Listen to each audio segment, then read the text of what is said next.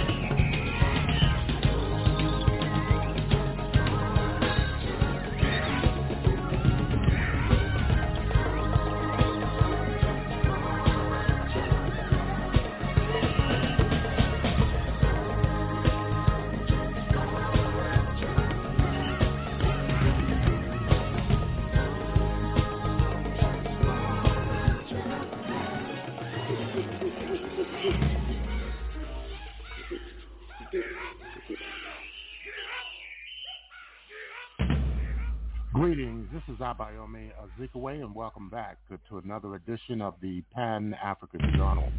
The Pan-African Journal is an audio news magazine that's brought to you here on a weekly basis. Uh, I am your host, uh, Abayomi Azikiwe. Today is Saturday, September 3rd, uh, 2022. We're broadcasting live from our studios in downtown Detroit. I'd like to thank all of our listeners for tuning in uh, once again to yet another edition of our program. Uh, this weekend in the city of Detroit uh, is the 42nd uh, annual Detroit Jazz Festival.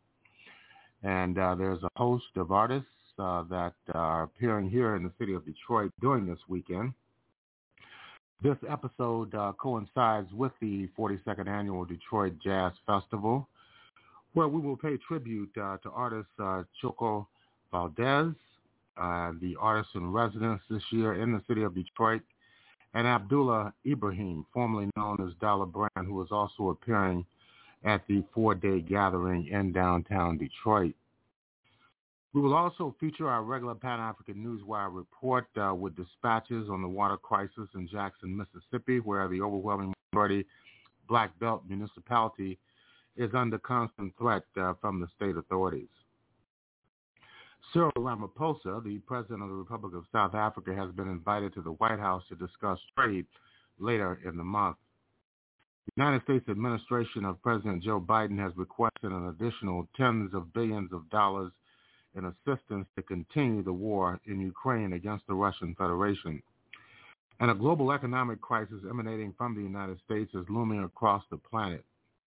In the second and third hours, we focus on the legacy of jazz music internationally we will hear an interview with Abdullah Ibrahim, formerly known as Dollar Brand, and later Hader Brooks of the United States on the history of jazz and its social context.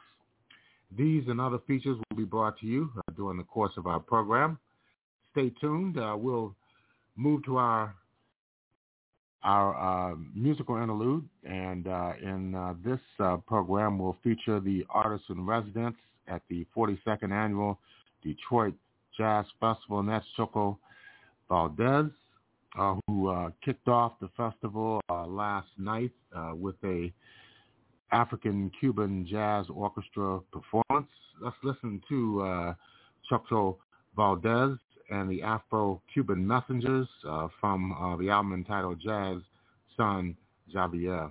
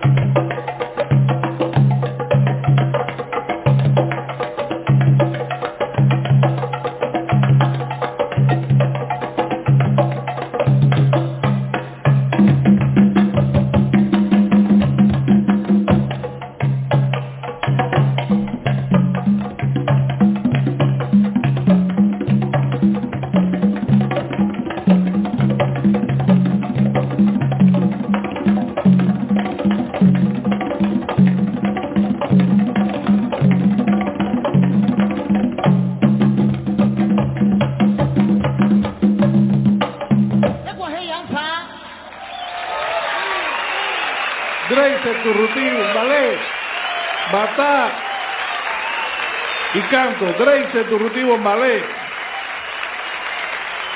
Ayaraz de Abreu las congas,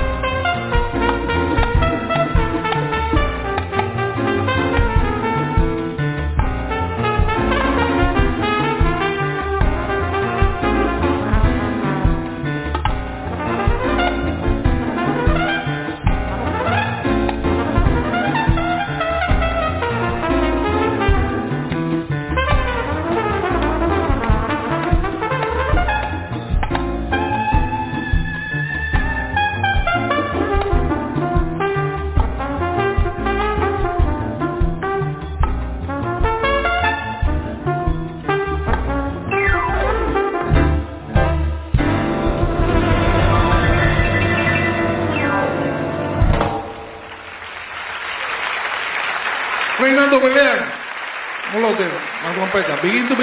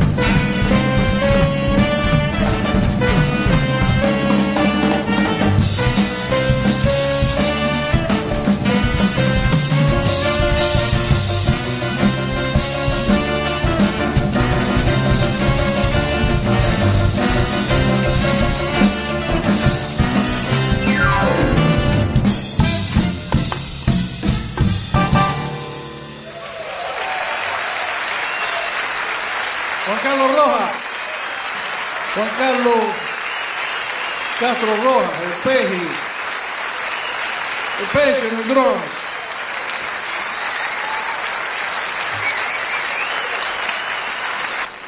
Ahora la voz femenina de la banda, Mayra Caridad Valdés.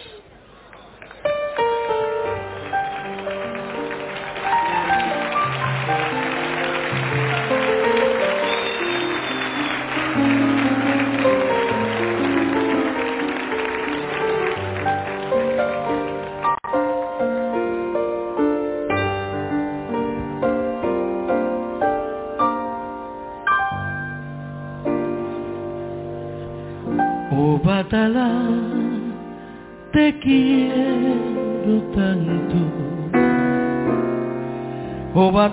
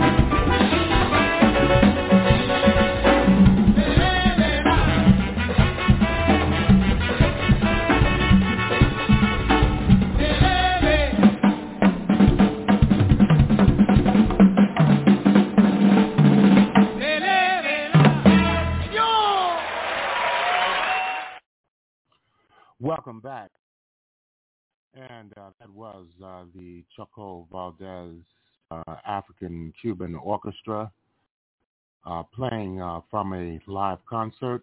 And um, Chucho Valdes is uh, the artist in residence here in the city of Detroit where we're broadcasting from this weekend for the Detroit Jazz Festival. he opened up last night the four-day festival. We'll be performing again uh, on Sunday and Monday. And uh, you're listening to the Pan-African Journal worldwide radio broadcast. Uh, I am your host, uh, Abayomi. Uh, today is Saturday, September 3rd, 2022. We're broadcasting live from our studios in downtown Detroit. Right now, we'd like to move into our Pan-African Newswire segment, and uh, these are just some of the headlines in today's uh, Pan-African Newswire. In Jackson, Mississippi, the 150,000 residents of the municipality, which is the capital of the southern United States of Mississippi, uh, endured a fourth straight day without clean running water. Uh, Thursday, uh, with authorities urging those who still have supplies to shower with their mouths closed the city where 80% of the population is African American and poverty is rife, has been experiencing recurring water crises for years. But this week's ordeal plunged Jackson into an emergency, with days of major flooding disrupting the operation of a critical but aging water treatment plant. When residents turn on the tap, many see only a few drops emerge or brown water sputters out. Some are spending hours waiting in line to collect bottled water. Like we're living in a nightmare right now. Aaron Washington, a student at Jackson State University, which is a historically uh, black college and university. Those who do have running water can shower or bathe, but they are being warned not to consume what is coming out of the pipes. Please make sure in the shower that your mouths are not open because, again, you do not want to ingest the water. That's according to Jim Craig, Director of Health Protection at the Mississippi Department of Health. City officials uh, said uh, just two days ago they were seeing improvements with some neighborhoods beginning to regain water pressures. Jackson's water treatment plant uh, made significant gains overnight and into this morning, the city said, a day after an emergency pump was installed while employees worked on getting the facility fully back online. There are some challenges remaining to navigate over the next few days, uh, but the outlook for today is currently continued progress, an official city website indicated. Acknowledging resident frustrations as warranted, Jackson Mayor Chokwe Antar Lumumba said, I just want to assure you that you have a unified front at this hour endeavoring to fix it. Daily life uh, has nevertheless been severely disrupted. Uh, schools have been shifted to remote learning, and businesses that have been struggling in the aftermath of the coronavirus pandemic are now suffering further. Hotels and restaurants already on thin margins either cannot open or they have to make special accommodations, including including uh, the purchase of ice, water, and soft drinks. Jackson Chamber of Commerce President Jeff Rent told the international press city residents are getting worn out and choosing not to dine in Jackson, said Sarah Friedler, who manages the Brent's Drug Diner lamented to local paper the Clarion Ledger. Mississippi Governor Tate Reeves, who earlier declared a state of emergency, said he has mobilized hundreds of National Guard members to coordinate the distribution of drinking water. While he acknowledged there has been criticism of how the crisis has been handled, what we're focused on right now is the immediate recovery from this emergency, Reeves told a press conference. The situation in Jackson, where a similar water crisis hit early last year in 2021, is reminiscent of a water contamination scandal in Flint, Michigan, which is about 70 miles or perhaps uh, some 120 kilometers uh, from where we're broadcasting from in downtown Detroit.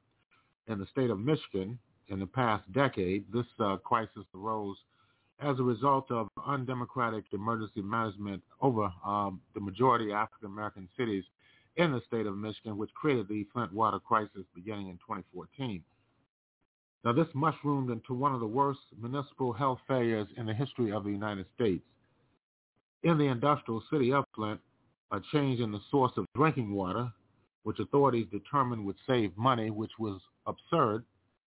It was only done to break up the Detroit Water and Sewage Department uh, and their control over large swaths of water resources uh, throughout uh, the state of Michigan. Ended up contaminating the system and exposing residents to lead to lead poisoning and copper poisoning and also Legionnaire's disease, serious injuries, critical injuries, and numerous deaths, and dislocation further uh, for the majority African-American city of Flint. In other news, in the Republic of South Africa, President Cyril Ramaphosa will be on an official visit to the United States to meet United States President Joe Biden later this month. The White House on Friday announced that on September the 16th, Biden would welcome his South African counterpart to discuss areas of cooperation and deepen trade ties. The two countries' positions on the war in Ukraine is also expected to be discussed. Ramaphosa's meeting with Biden in the U.S. in two weeks' time will be the second top-level diplomatic engagement between the two countries and trading partners. International Relations Cooperation Minister Naledi Pandor met with her U.S. counterpart Antony Blinken in Pretoria just last month for the South Africa-United States Strategic Dialogue. A statement the White House said Ramaphosa and Biden will be building on their phone call in April, as well as the strategic dialogue in August. And you're listening to uh, the Pan-African Newswire segment of the Pan-African Journal. In other news, as the initiator of the Iran, U- Ukraine crisis, according to uh, Global Times, the United States has been its biggest winner, standing on the sidelines while reaping the benefits. This deserves consideration and vigilance from the world, a spokesperson on China's foreign ministry said on yesterday.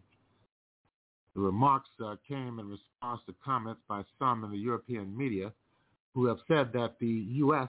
is masquerading as a savior while banking huge profits by selling gas to European countries with the latter facing energy shortages due to sanctions targeting the Russian Federation that forced them to buy U.S. natural gas at very elevated prices.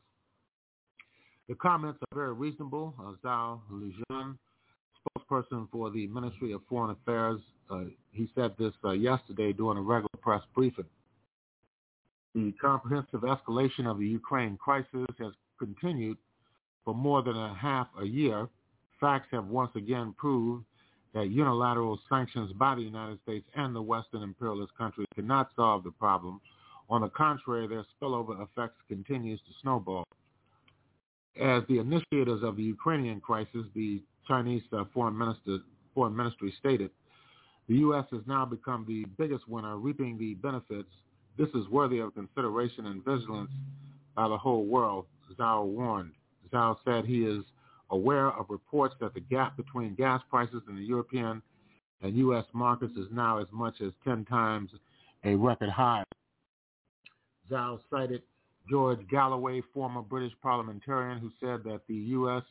is ready to fight to the last drop of Ukrainian blood. In the end, it's prepared to fight to the last drop of European blood. And uh, finally,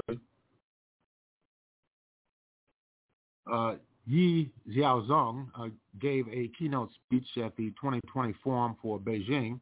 It was entitled Two Zones Development and Ninth China Inbound Outbound Forum that took place on yesterday. The global economy is at risk of stagnation with high rates of inflation, debt, and interest rates at the same time as low growth. If the Russia-Ukraine conflict is prolonged, it will definitely further aggravate global shortages of energy and food which will trigger a global economic crisis on a scale similar to that seen in 2008. Now, that's according to the former World Trade Organization Deputy Director General and former Vice Minister of Commerce, Yi Xiaozhun, uh, and uh, they said this on yesterday. Yi made the remarks at the 2022 Forum for Beijing. As we mentioned, two zones, a development of the ninth China Inbound Outbound Forum uh, which was co-hosted by the Beijing Municipal Leading Group Office for the two zones and the Center for China and Globalization, the CCG think tank. He said that global economic governance is facing multiple challenges amid multiple crises. It is likely that a financial tsunami like the one in 2008 will be repeated on a global scale. However, the world seems unprepared for the crisis that many economists are predicting. While the 2008 financial crisis was ferocious and extremely destructive, it was lucky that the major economies at the time showed the political will for cooperation and urgently established the G20 cooperation mechanism, leading the International Monetary Fund, the World Bank, and the World Trade Organization to conduct multilateral cooperation. This finally curbed the further spread of the financial crisis Yeast indicated. However, today, the three Bretton Woods institutions responsible for global economic governance are deeply divided. And the G20, the last line of defense against the global economic crisis, is barely functioning, he noted. He mentioned that the World Bank has recently forecast that the world economy could fall by the most uh, in the by the most in 80 years, with inflation rates above 8% in Europe, the United States, and emerging economies. And the number of hungry and malnourished people in the world is set to increase by 13 million compared with the number of 770 million in 2021. Yi said that in the current situation, once the financial crisis spreads around the world, countries are likely to adopt beggar thy neighbor policies and set up barriers, just as they did during the Great Depression in the 1930s, which will bring disastrous consequences. He also warned that the multilateral trading system represented by the World Trade Organization faces big challenges. Trade protectionism measures such as buying domestic goods, industrial chain reshoring, and other unspeakable measures which were contemptuous of the past can even be regarded as national policies today. However, trade liberalization, facilitation, global economic integration, non-discriminatory treatment, most favored nation treatment clauses, and other important World Trade Organization cornerstones have been shaken, he indicated. And with that, uh, we're going to conclude uh, the Pan-African Newswire segment of the Pan-African Journal. In concluding this segment of our program, uh, we'd like to remind our listeners that the Pan-African Newswire is an international electronic press service. It is designed to foster intelligent discussions on the affairs of African people throughout the continent and the world. The press agency was founded in January of 1998, and since then it has published tens of thousands of articles and dispatches in numerous newspapers, uh, magazines, journals, research reports, and on blogs and websites throughout the world. The Pan-African Newswire represents the only daily international news source on Pan-African and global affairs. If you'd like to log on to the Pan-African Newswire so you can stay abreast of some of the most pressing and burning issues of the day, uh, just go to our website uh, at the Pan-African Radio Network, that's at blogtalkradio.com forward slash Pan-African Journal. That's blogtalkradio.com forward slash Pan-African Journal. And uh, if you'd like to read the, if you'd like to listen to this program, and if you'd like to read the Pan-African Newswire, just go to our website at panafricannews.blogspot.com. That's panafricannews.blogspot.com. And for the Pan-African Journal Worldwide Radio broadcast, go to the Pan-African Radio Network at blogtalkradio.com forward slash Pan-African Journal. We'll take a break. Uh, we'll be back with more of the Pan-African Journal Worldwide Radio broadcast for this week.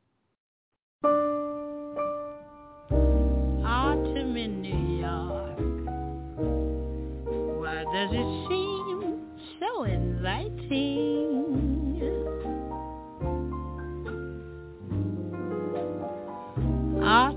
in New York. It spells the thrill of first nighting.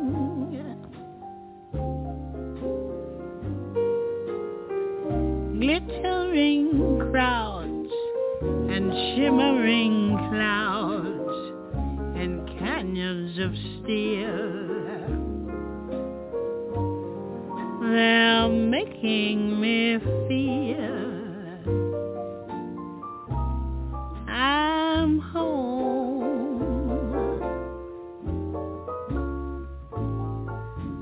it's autumn in New York that brings the promise of new love.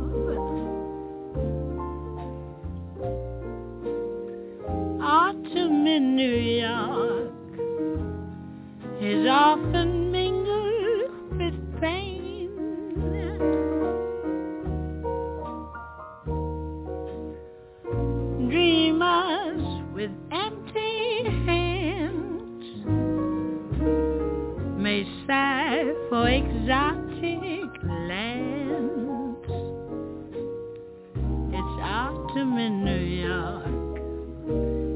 good to live it again.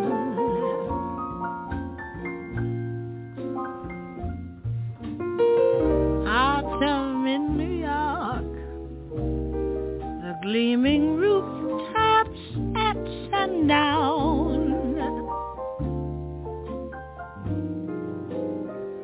Autumn in New York. It lifts you up when you're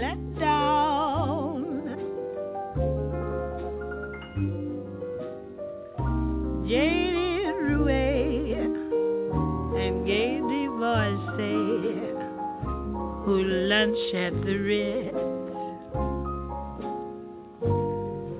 will tell you that it's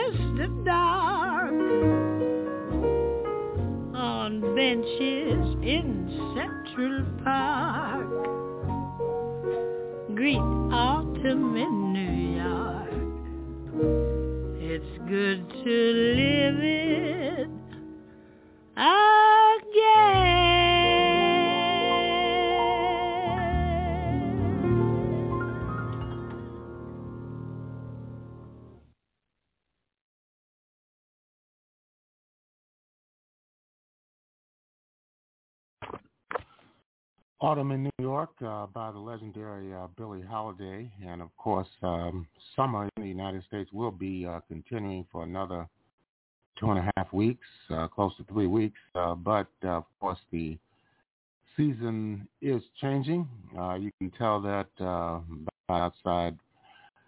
And uh, we always like to play uh, Autumn in New York by uh, Billie Holiday uh, at uh, this time of year when we have the Detroit Jazz Festival in downtown Detroit.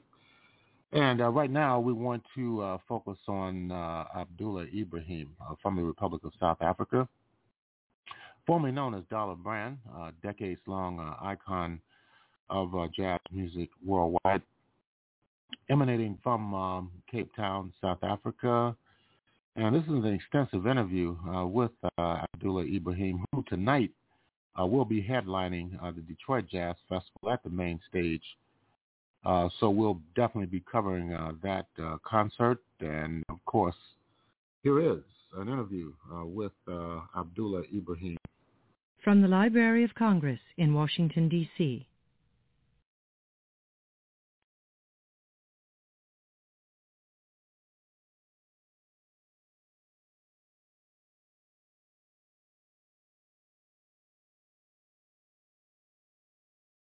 You're listening to uh, It is such a great pleasure to be sitting next to this gentleman.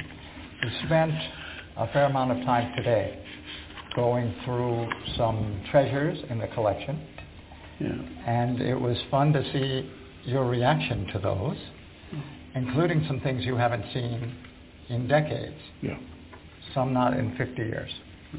But even before we start, I'd like to uh, acknowledge and thank the Reva and uh, David Logan Foundation for underwriting the, this entire residency of Abdullah Ibrahim. They also were generous uh, in supporting the Maria Schneider residency. So we are grateful to them, and we're happy that you all came tonight. So thanks. And it occurs to me that there are many different ways you can learn about music. These days, literally, you can go to school.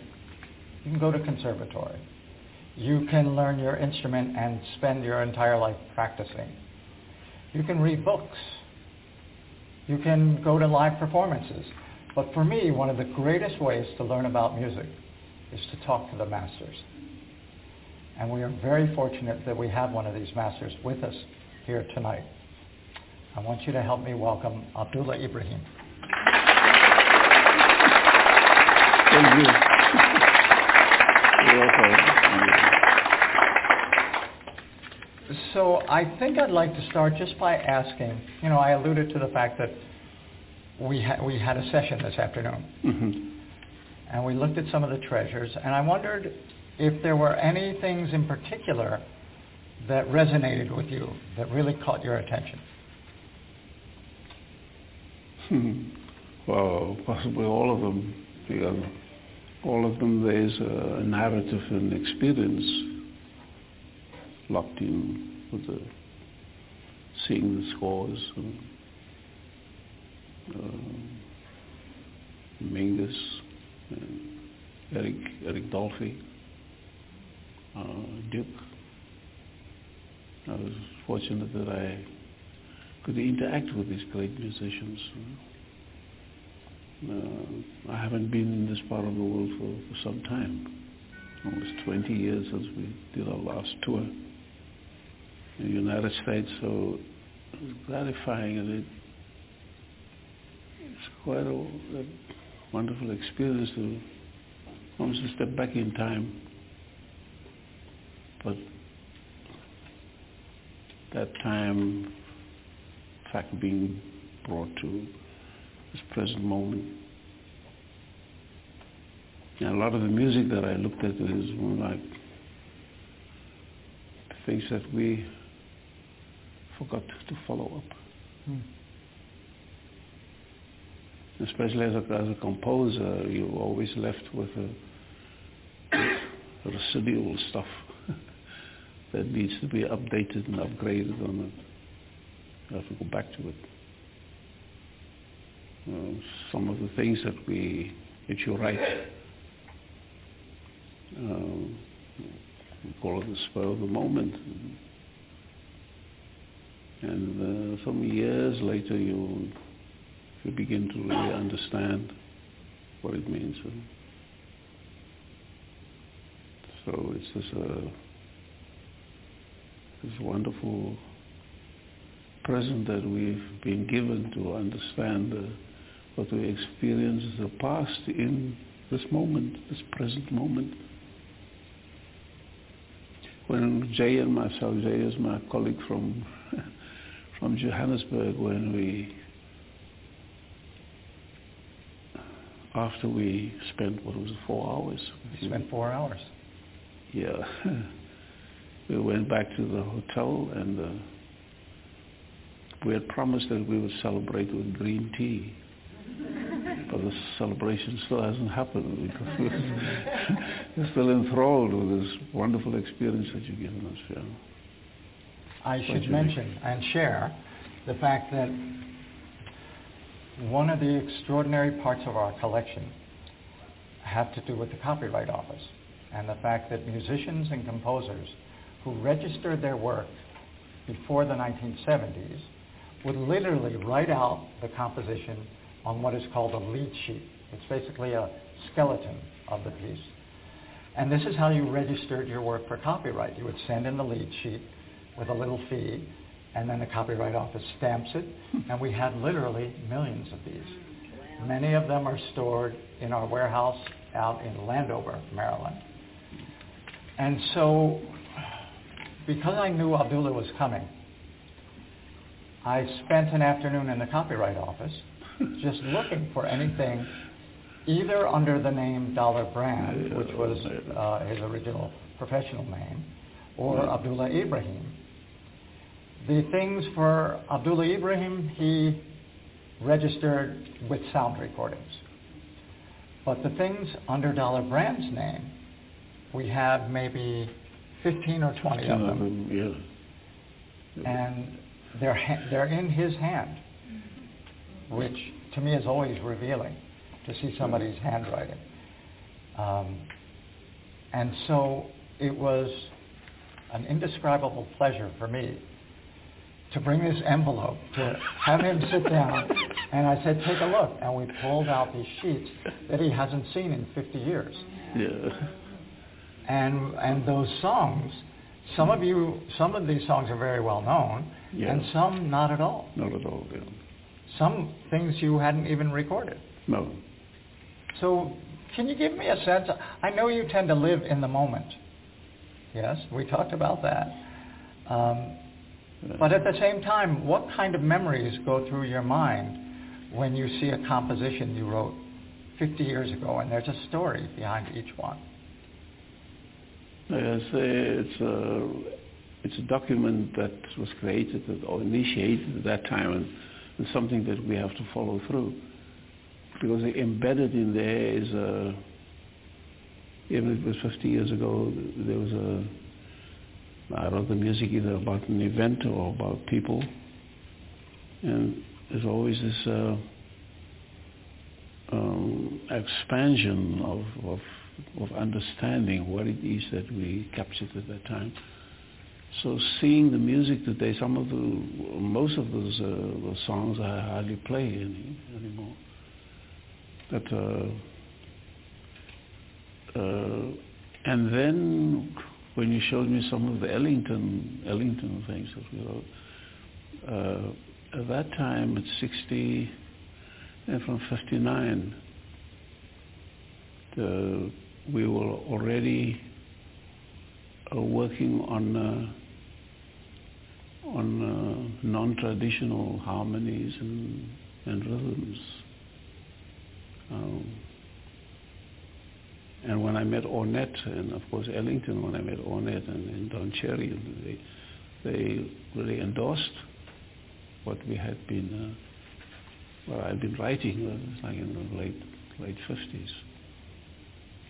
So seeing the, the, the charts today uh, says to me that uh, these are works that need to be revisited and, uh, and maybe completed because that what the the charts is actually just like called lead sheets. It doesn't give us a, an idea of of harmonically uh, we have chord symbols. Right? So I would like to take some of those songs and just go and re restructure them for, for my for my big band, which is also great for for uh, to as a uh, an anchor curriculum for younger musicians,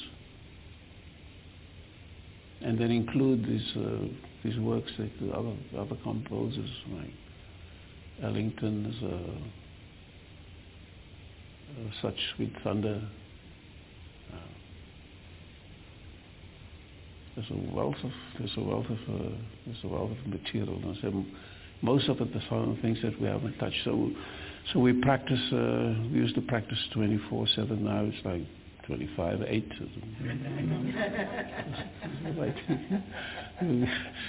You've given me a task. now, one thing that occurred to me, just gauging your reaction to things today. Yeah. These compositions of yours are born out of your experience. These are Yeah. not abstract feelings No. that are evoked. These are events that Yeah. occur in your life or people that you Yeah. know. Is it still that way? Sure. Uh, when I was in high school, my composition teacher gave me a, you know, people in, your life uh, give you little treasures that you keep, and it it guides you on the path. And my composition teacher at high school told me that when you write about something, write about the thing that you know best. Okay? The things that I know best is the people that I interact with or events that happen. So in that sense, I think the, the stories and the music and the sound then becomes uh, unique. So I really don't have to compete or challenge with other with others. To, yeah. Yeah.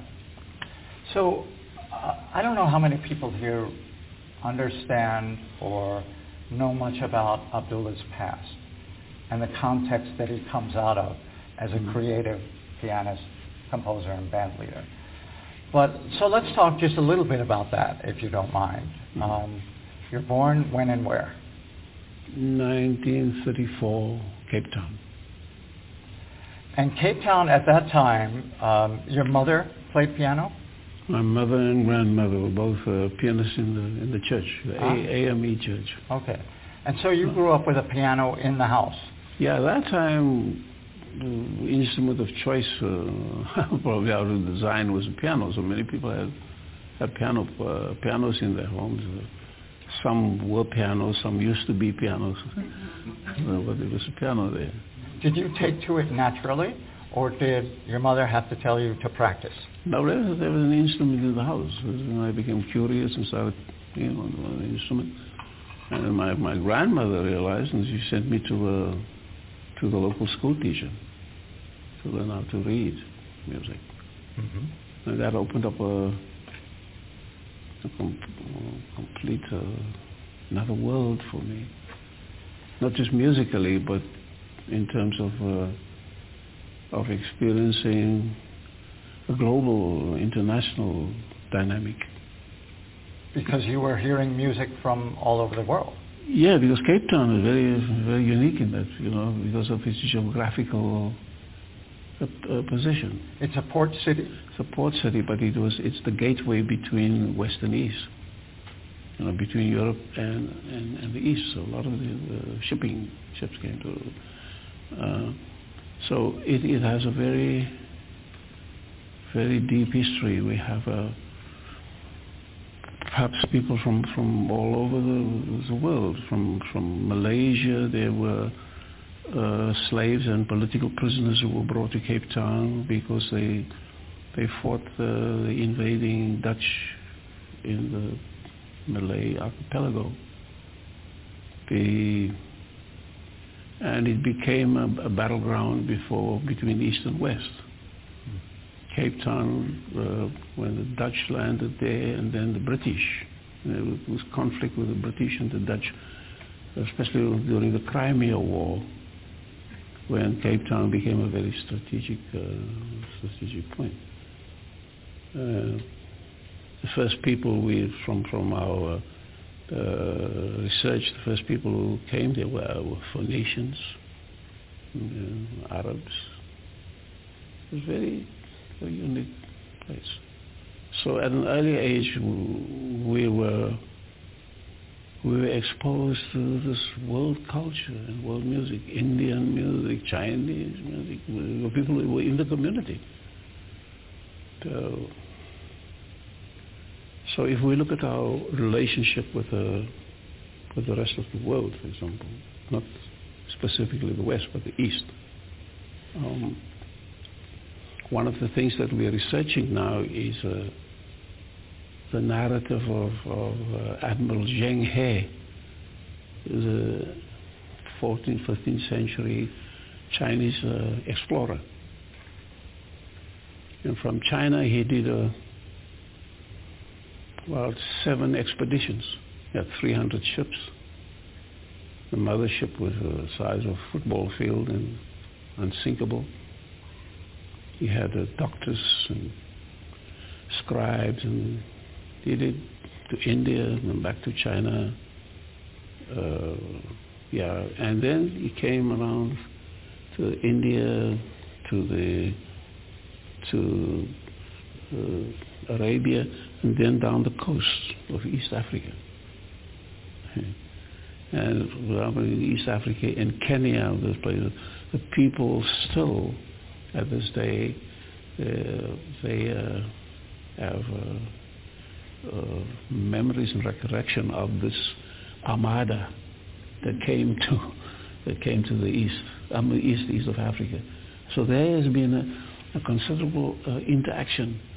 You know, this was 13th, 14th century. Hmm. Um, we suspect that he rounded the Cape also.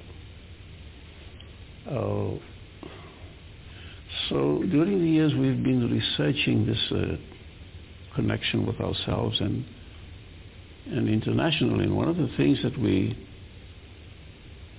uh, research uh, researching Venice, because Venice at that point was the, center, center of culture.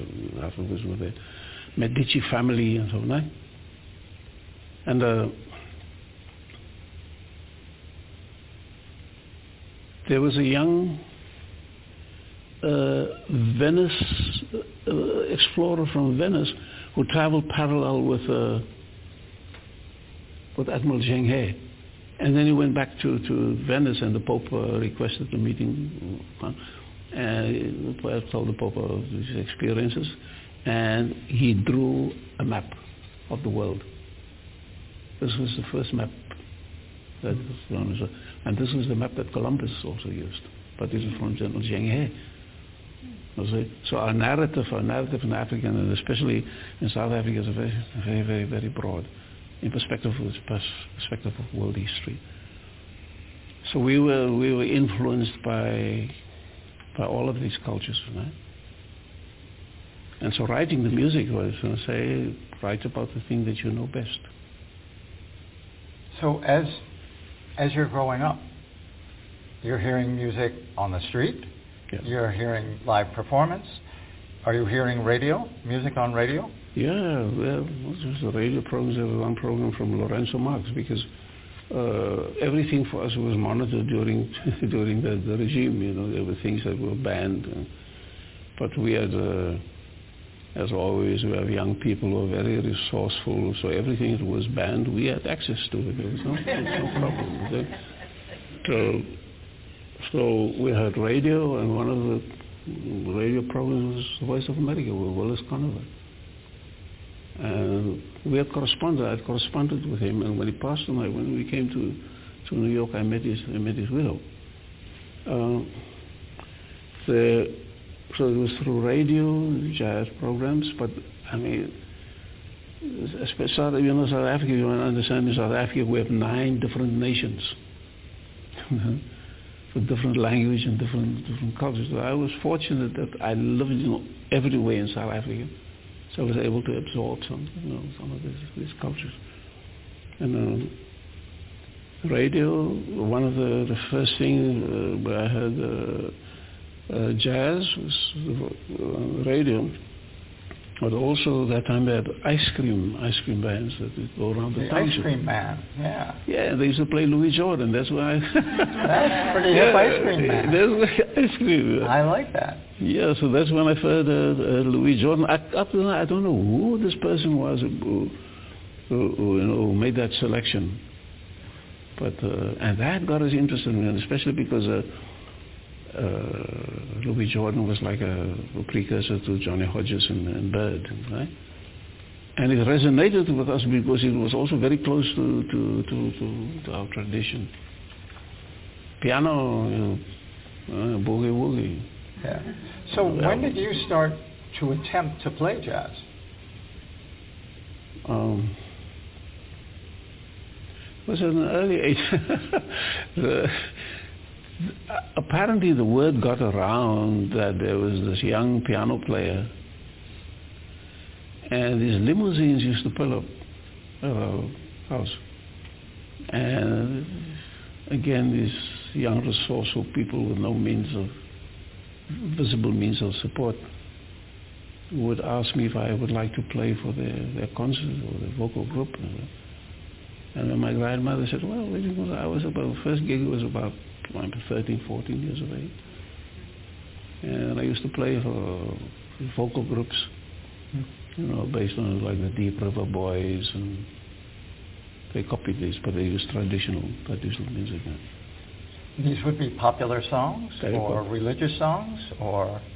Well, we played for everything. Dance songs, yeah. Yeah, we, we played in church and then uh, Saturday night you do your thing, Friday night Sunday in church. So we played all the music. So you were telling us earlier tonight about your first group, uh, something about Tuxedo, a group. Yeah, the first big band that I played with, Yes. I was about 16 years of age. It was a big band because at that time the big bands abounded in, in South Africa. Yeah, And in Cape Town there were two big bands. The one that I played with was called the Tuxedo Slickers. Tuxedo Slickers. Yeah, and the theme, the theme song was Tuxedo Junction. Erskine Hawkins. Erskine Hawkins. Mhm. Yeah. Nice. So we had this, this broad experience of from all music, from Brit- Britain, Africa, America, yeah, the East. So I, I suppose most people's perception of South African popular culture, I'm talking about internationally, is all tied to this brutal racist regime that imposed apart, an apartheid system.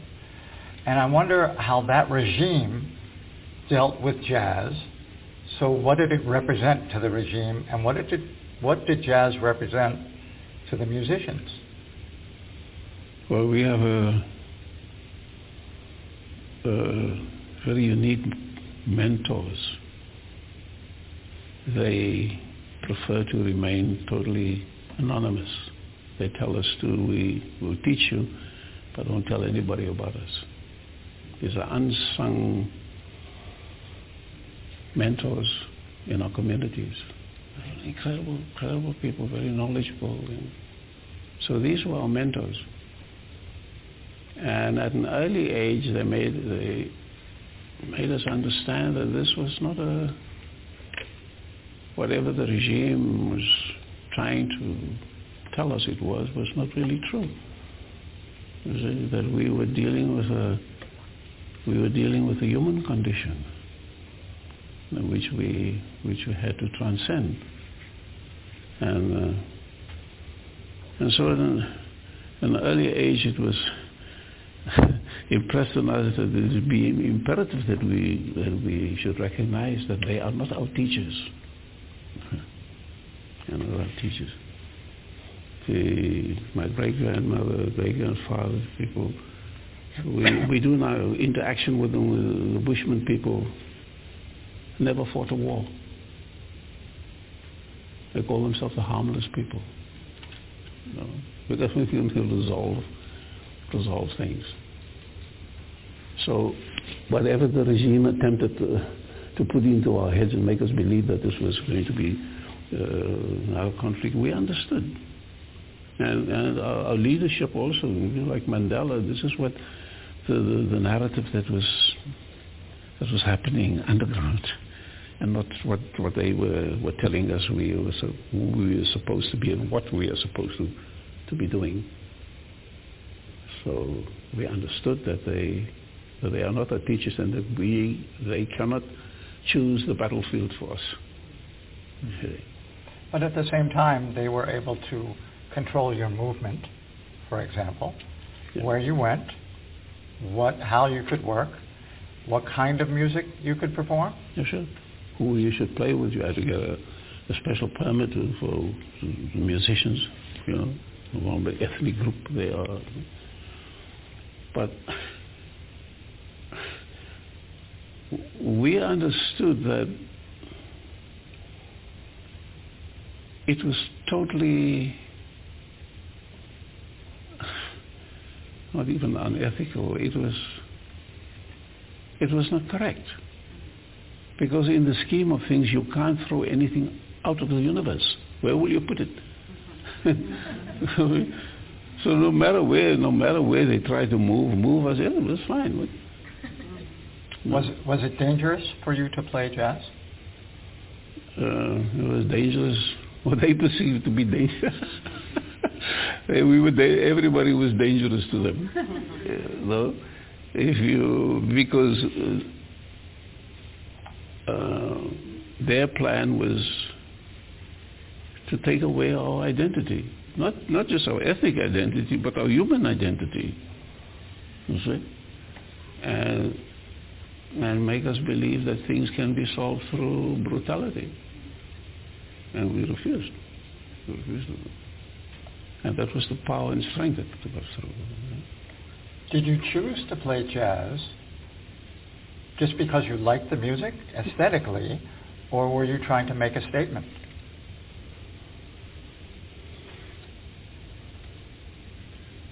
Never making a statement. Hmm. Oh, shall I make a statement about what shall I say? the, we understood, and even up to today, that our goal is to to perfect whatever it is that we're doing, uh, and nothing more, more than that. The, one of the Bushman elders told us. Uh, I said to him, uh, you know, humanity, we are at a loss. We need water and we need wisdom. So he said to me, that is a very interesting analogy that you draw. And he said, see, in the, in the infinite, there's always conflict between the planets the stars, but it has to be like this because this is the order. And it takes a long time to maintain this order, and the, there's a lot of suffering involved to maintain this order. And God put us on this earth to maintain this order. And it takes a long time and suffering, but eventually humanity will have to accept it. And you, like me, we were given the task to tell people about this order, whether they laugh at us or whether they push us aside. And wherever you are, I'm holding your hand, you, you, you are my brother. And this is the message that was there for our mentors and our elders. Uh, we are representatives here to to maintain to maintain this order, and they we will not we will not follow them because it's it's not correct. Do you believe in fate? Mm. We say patience is to faith what head is to the body. Yeah, let me think about that. patience yes. is to faith what head is to the body. Mm-hmm. Faith is actually patience. So, yeah, be patient. It, are, are things in your mind, in your belief, are things predetermined? Were you fated or destined to be a musician? To be a composer? To live in the world? uh, the township, they banned everything, but we read everything. Ah, really? So we experienced, we experienced everything. And we said, okay, now, how did you? So we started reading everything. I mean, we, uh, everything from Shakespeare to Marx and Hegel and, and the Bhagavad Gita. We went through all of it. And when we read Western philosophers, the process was this, this idea of predestination and free will. So how can you be predestined? They're predestined, but you have free will. So how does this work? I said, well, you're predestined. You, you, can, you can choose. I said, but if it's predestined, I said, what is, what is the conflict? You have free will. I said, but the Lord's Prayer says, thy will be done. oh. So everything is predestined. Either you believe it or not. This is, this is where the separation comes. Because if you say that it's not predestined, you, you are saying that God does not know.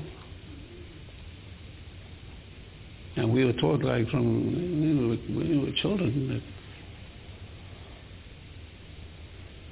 live your destiny. And when you understand your destiny, you understand what other people live their destiny, so you have no conflict with others. There's no reason to fight them. So, if you don't mind, let me resume the chronology. In early 60s, probably around 62, things become much worse mm. in South Africa, and you choose to go into exile. Yeah. Was this just a gradual decision that you came to, or was there an event or something that precipitated this decision? Yeah, for all of us, there were there were events like in uh, late 50s and 60s, they they became paranoid. Mm. because they they knew the change was going on because uh, especially with the music that we played at that time our, our parents our grandparents were a little more accommodating to understand that but the 60s came and the the collective uh, understanding was that we are not afraid of you anymore. We have no fear for you because before there was the fear, uh-huh. and especially with the with, uh, so-called Soweto uprising, young people refused to, to, study in Afrikaans language. And I took to the streets and I would say, but we have no fear for you anymore. And that was the beginning, the beginning of the end. And then they started reacting very, very, very violently. And uh, for me personally, because everybody understood this, uh, there, would, there, would, be that knock on your door at 4 o'clock in the morning. Hmm. And uh, nobody would see you after that. so they came to me in the morning, called me, put me to prison, to jail. And the next morning I appeared in court and I was charged with a traffic violation. and they were going to take me to some outpost there where I was supposed to pay the fine. But as I as I walked towards the court, the, the, the station commander was Afrikaner. He said to me, "Are you not Abdullah Ibrahim Jaspil?" I said, "What are you doing here?" So I explained. So he pulled me out. yeah, he recognized. He, pulled, yeah, he pulled me out. You see, then I said, "Wait a minute, there's something deeper than this." anyway, so I explained to him, and he said, "Okay, we'll try and fix it for you." And then he said, "Well, come, come into my office," and uh, then he called. He said the other policeman they said, call Django. This was his name, called Django. Django. And we all feared Django. He was very brutal. So Django came in and, and then the commanding officer said to Django, hey, Abdullah. Hey, hey, man, play nice music. Hey, Django, why don't you arrange a, a nice party for us? Get some girls. Get Abdullah to play. I say, yes, Thank you very much. Because if the gangsters heard about this, this would be the end of me. So, but my people bailed me out, and the next day I got an, out of South Africa because they were coming. And where did you go? Uh, I had a friend in, who invited us to go to Switzerland. You went to Switzerland? Switzerland. In Zurich? Zurich, yeah. Yeah. Okay. And at what point, is that where you met Duke Ellington? Yeah. Talk a little bit about the circumstances and what it led to. Uh, Zurich at that time, yeah, when we landed landed there, it was the coldest winter in 60 years. Man, if we had money, we were headed right back. we we stayed there, and some of the students, they were very very helpful, helped us get accommodation. And then a lot of uh, uh, American musicians came through on concerts. Uh, I had a lot of them there. Erroll Garner, uh, Jazz Messengers. Art Blakey. Yeah. Art Blakey. Uh, that's, where I met, that's where I met uh, Wayne, Wayne, Wayne Shorter. Shorter. Yeah. Yeah. Well, Freddie, Freddie Hubbard. And so you started to meet more and more American, yeah, American jazz musicians. musicians. Uh, we, we had uh, this gig in this little club in uh, in Zurich. Uh, then we had a, that uh, Duke was coming through, and uh, so, uh, but the club owner didn't want us to have a, a night off to go there. Hmm. So my fiance, my wife after, you know, she, she passed on. Sathima. She went to the, the concert, and we were just playing. In fact, they were busy closing up the the, the club when she walked in with, with Ellington, and the whole entourage just come. I said, what? she she convinced Ellington to come and listen to listen to us, and he, he heard us, and then two days later, he took us to, to Paris to record uh, for reprise reprise records, and uh, on that session. he, there was a Billy Strayhorn was there. Right? Stray said on, on the recording. So, but before the session started, he asked Sathima, so what do you do? He didn't know she was a vocalist. No. You know that he was married at that time to Sathima Benjamin, Benjamin who was a great South African vocalist. Yeah. And so... He said, I sing. I said, okay, we'll start with you. In the studio? Yeah. okay. So he said, uh, what do you want to do? He says, uh, I got it bad. So Dick says to me, well, you do it. Hmm. He said, I said, no, Maestro, this is your song. Uh, so he said, okay, let me do it. I said, what key? I said, B. He said, okay, you do it. I said, oh, you got to miss, you got to miss. So, so they, they recorded, they recorded her and some of the pieces, uh, Billy Strayhorn, what was the piece that he recorded? Last time it was recorded was by Ivy Anderson. I Got It Bad. Yeah. That ain't good. And Strayhorn playing song, yeah. And this was done for, for Reprise Records. This was Frank Sinatra's label. So Frank Sinatra basically hired Duke Ellington to be a producer or A&R, A&R person man, yeah, for Reprise. for his label. Yeah. And you were one of the first people they signed? Yeah, the first one. Wow. Yeah. And so what is Ellington like in the studio? Is he relaxed? Is he controlling? What's his personality? Very, very. I learned a lot about the recording, recording, recording session because, I mean, when you look at uh, recording studios in South Africa, you know, the, uh, the process of recording this was the Duke was up, little things that he that he said to us. yeah. And uh, this totally, totally relaxing, relaxing man. I remember so one of the pieces, uh, my drummer, like drummers sometimes do, they, they, they, the tempo, if the tempo starts like this, it will end up like that. so it's typical. Yes. So I said to Duke, I think we should record it again. I said, well, why? I said, well, you know, the drummer picked up the tempo and I just leave it. That's folk. Exactly. So, yeah. I know, you know, I hardly believed in this a second take or a third take, you know. What is it? Unless there's a technical mistake, you know. For that, you were working with your trio? Yeah, or, my trio. Okay.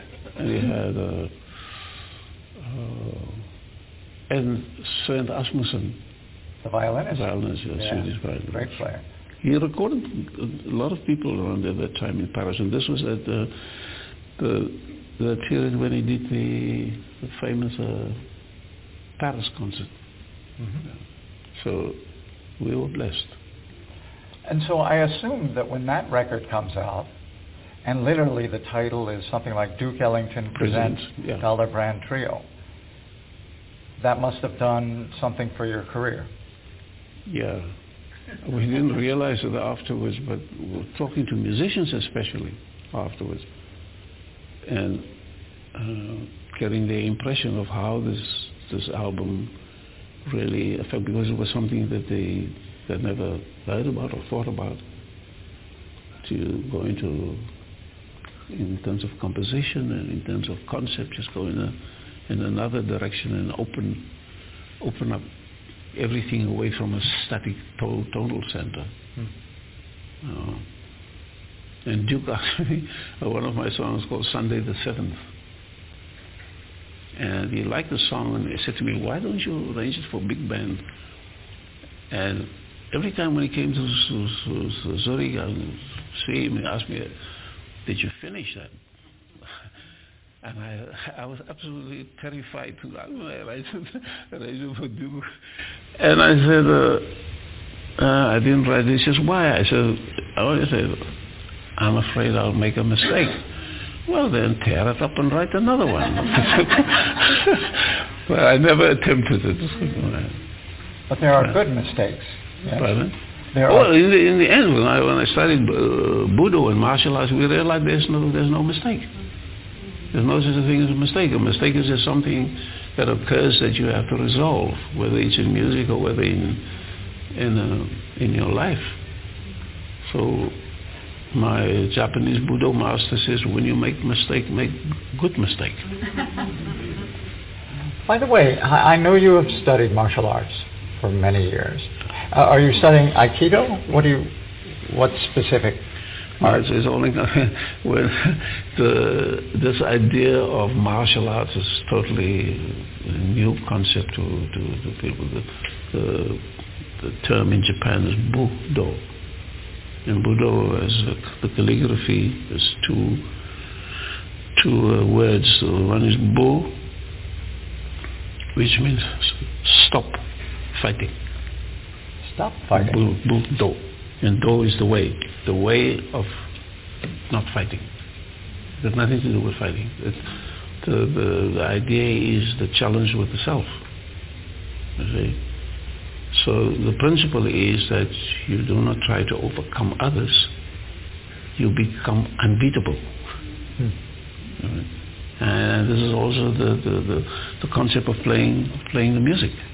The way that you know that's why you, you keep on practicing, practicing, right? In order to, to reach that. So uh, if you practice enough, maybe you become unbeatable. uh, my teacher says, uh, Budo not for fighting. If you want to fight, use gun quicker. Yeah, I see. Uh-huh. Um, So the the principle, the, pr- you see, uh, for us, the practice is 95%, performance is 5%. Yeah. Because the, the the essence and the, the understanding lies in the continuous repetition of in practice. This is where you begin to understand yourself. Because uh, music is just a means to an end. It's not an end. yes, you said yesterday it's pointing. Yeah, like language, you say. Language is a finger pointing at the moon, but it's not the moon. Right? It's an It's a- illusion. Pardon? And It's an illusion. You see, so you're dealing you're dealing with what is uh, uh, what is hidden and what is obvious. Mm. So for many people in the culture, you have about people of 90% uh, obvious and 5, 10% hidden. For us, it's 10% obvious and 90% hidden. Yeah. Um, so we understand with all, all the all the, the jazz masters that uh, this is the, the way to to attainment. So when you're talking about practice, what are you what are you referring to specifically? Are you talking about technique, being able to play cleanly, evenly at the keyboard, or are you talking about something else? Well, you know, if you're, you're a piano player, you know, I, I finally, after all these years, I bought, I could afford to buy a Fazioli grand Oh, piano. nice piano. Because, yeah, because the studio uh, factory is just up the road from where we are in, in Germany. So finally, I got a Fazioli piano. now, if you have a piano, you you need a home. It helps. Yeah, we got to move the stuff all around, you know. So finally, with my fiance, she's a medical doctor, helped us, and so now I have a grand piano.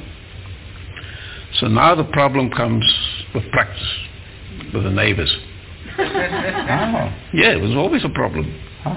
You know, those years we tried to soundproof or soundproof the rooms. that you had with these the stuff that they put the eggs in. You remember? Yeah, yeah. So it never worked. Yeah, soundproofing. Never worked. So we were thinking, no, how are we going to do this? We're going to soundproof this room. And then my fiance said, no, why don't you speak to to to, to Fazioli because they're working with Yamaha, and they've created this uh, this attachment that uh, uh, attaches to the piano, but you you put a You put earphones on. You see. So it's still the sound of the piano. It's not Mickey Mouse sound, you know. But so you, you can uh, shove it, shove it in, and then you play it uh, acoustically, or you, you put the earphones in. So the reason why I got this because my neighbor, when I started practicing, he said to me, oh, there's a wonderful playing, but can you play a complete song? then I said to my get the earphones. uh, because the practice is the, the principle of repetition. Mm. You know? Like with everything, if you want to, if you, if you want to, uh, to, uh, to perfect it, it comes through repetition. And sometimes it's, it's very, very boring, but you, you begin to understand the things that, that emerge through this, uh, this constant repetition. You know, because there are no secrets. They're only basics. Uh, Are you a disciplined person? That's a big word. uh, yeah. No. Organized? Yes. Other people might not see it like that. They always complaining why are the things lying around the floor. I don't move this. the, the, hotel room, the every hotel room when I, I stay more for three days, I leave the don't disturb sign on the door. Don't come in here. Because even the maid wouldn't understand it, move it, move it. So that is my, that is my order. Let me ask you a little bit about your process as a composer. Yeah. Are you someone who constantly works to create and build a composition, or does it ever just come to you fully realized? Sometimes it comes fully realized in your words. And uh, I, I, have no explanation of, it, how it comes in. Uh, I have a song called, uh, composition called Did You Hear That Sound? And it was about just before daybreak. I sleep. And in a dream, this man comes to me and says me, come to the piano. So if somebody tells you a dream, you better do it. so I go to the piano and, and he says, play this.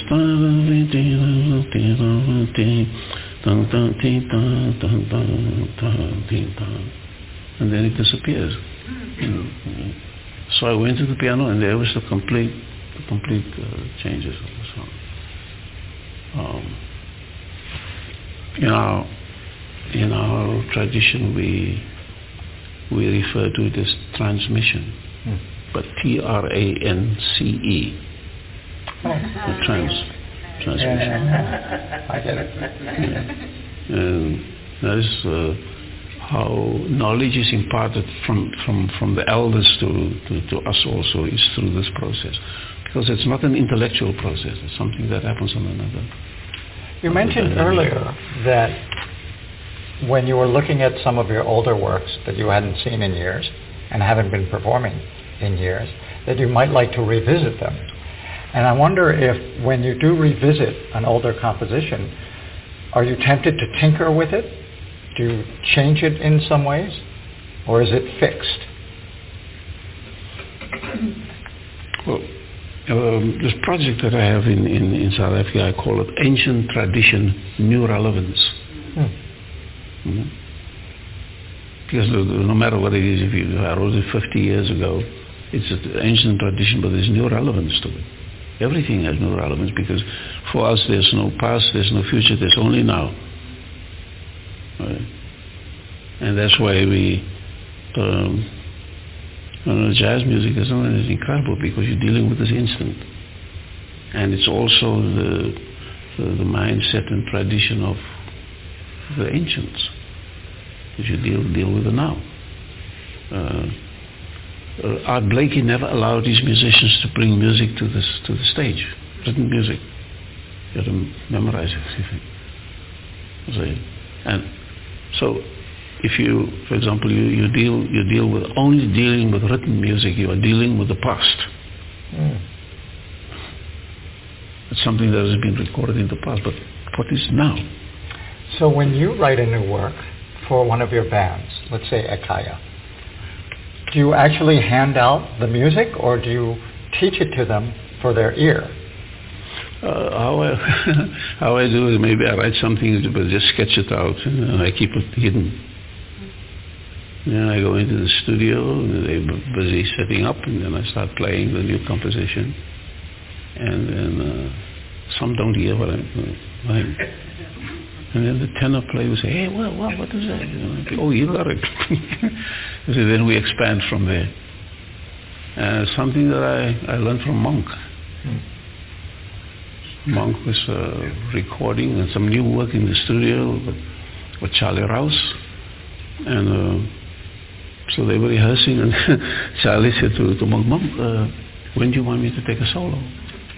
And Monk said, just find a nice place there and then you go. I wow. Nothing technical about it. Right? This is what we learn, we learn from, from the masters on how you can convey uh, what your, your compositions to, to, to, to musicians. So you give them the freedom to, to express themselves. I know you've spoken about the healing power of music. Yeah. Do you think all music is healing? Well, everything is beautiful. It's only our individual perception that says it's not. Mm? So, how like again the Japanese Japanese tradition and culture that says uh, the, this concept of finding beauty in decay. Mm. yes. Finding beauty in decay. And so for us, if something is old, you have to you have to remove it. But in our tradition, the, the, there's no there's no past, there's no past, there's no future. It is now. So this object that you see, whether it's a human being or whether it's a tree or whatever, at that point, from from our perception, it is old. But the perception, excuse me, this is a this decay. It's part of the the life of whatever. So to see the beauty, see the beauty in uh, in decay. Yeah, because if we are conditioned and used to throwing things away as they get old, what do we do when we start to decay?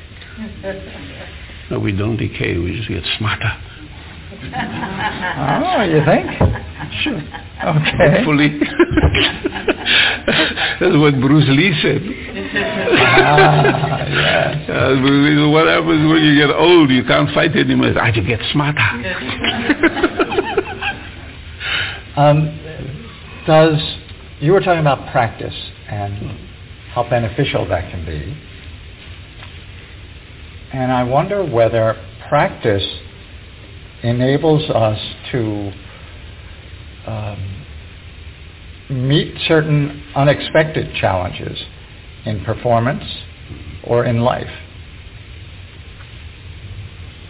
It deals with your ego. Oh, we talked about yeah, ego the it other deals day. with your ego because, because uh, through practice you there's always a challenge which says, oh, you don't know it. Well, so it challenges the ego constantly. And this ego, I think you referred to it as the whisperer. The whisperer, sure. The and ego, the ego is always there. See? Always whispering. whispering. That's why the stage is the most dangerous place in the world, performance-based. Why is that? Explain. Because of the whisperer. When I when I when I play play a concert, and uh, when I, I get up and there's applause from the audience, and I acknowledge the applause, uh, and uh, then the whisperer says to me, uh, "Hey, that was a great concert you played." then I said to him, "I only do this through grace." Mm-hmm. And he says, wow, you're very humble. so he's on the attack. he's on the attack constantly. So, so through, through practice, you're actually uh, engaging and challenging with, with, with the self.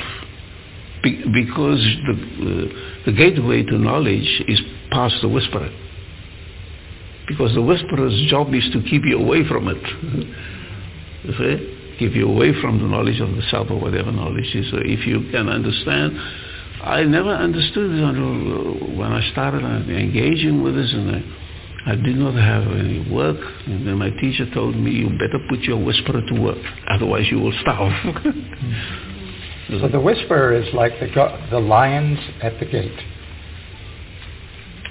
Let them eat cake. okay, sure. Why not? Um, I have many more questions I'm dying to ask him, but I think some of you may also have questions. And we certainly could um, entertain those questions now. If anybody has anything you'd like to ask Abdullah, in the back of the room, there's a microphone. Well, good evening. Uh, appreciate your artistry and your humanity. Uh, good. Um, my question is, um, are you looking to explore um, music scores some more? I really enjoyed the Chocolat uh, music score that you did. Okay. So you're looking to do more music scores? Yeah. Uh, the movie, movie score Chocolat is uh, uh, Claire Denis, the director. This was her first uh, film as an independent director because she worked with Wim Wenders on uh, Paris, Texas. Um, so she asked me to, to do the music for it. But she had been listening to the music musicals when she was filming or getting the, the concept. Uh, we are working on several several new new ones. Uh, one of the one of the ideas that we are working with a film filmmaker now is to to do the same uh, process that, that Miles did with uh, Ascension to the Gallows, where there was no written score, but you show the movie and you improvise and play play on it. So busy with we're busy with this uh. Um,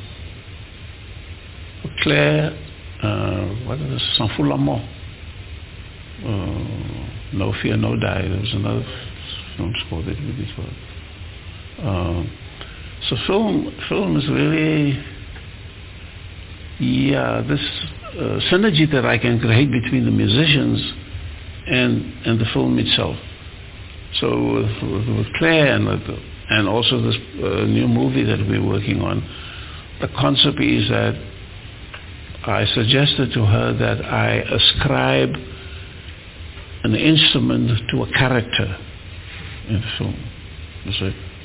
So, for example, we have Ricky Ford, you know, because he has that temperament, you know, locking with a with a, with a character, uh, and it and it works. Right? Instead of actually writing writing, uh, uh, you know, a, a, film film school. Are you a filmmaker? Oh no no. Okay. okay. Who else has a question? Uh, we have right in the center here. If you want to pass that microphone down.